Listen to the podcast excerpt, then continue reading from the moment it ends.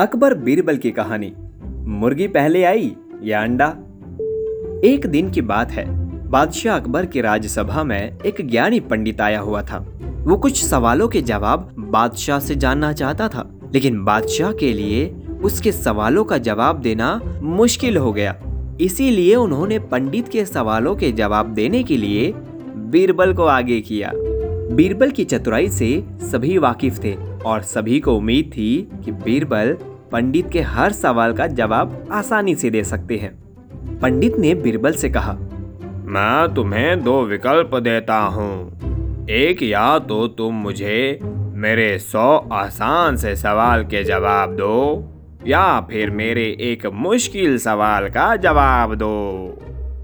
बीरबल ने सोच विचार करने के बाद कहा कि मैं आपके एक मुश्किल सवाल का जवाब देना चाहता हूँ। फिर पंडित ने बीरबल से पूछा तो बताओ, मुर्गी पहले आई या अंडा? बीरबल ने तुरंत पंडित को जवाब दिया कि मुर्गी पहले आई।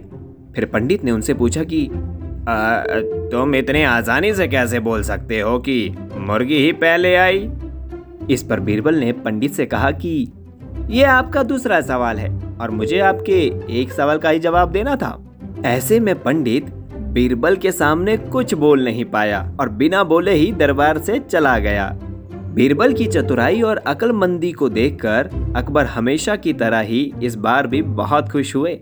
इससे बीरबल ने साबित कर दिया कि बादशाह अकबर के दरबार में सलाहकार के रूप में बीरबल का रहना कितना ज़रूरी है। दोस्तों, कहानी से सीख ये मिलती है कि सही तरह से दिमाग लगाने और संयम रखने से हर सवाल का जवाब और हर समस्या का हल मिल सकता है। धन्यवाद।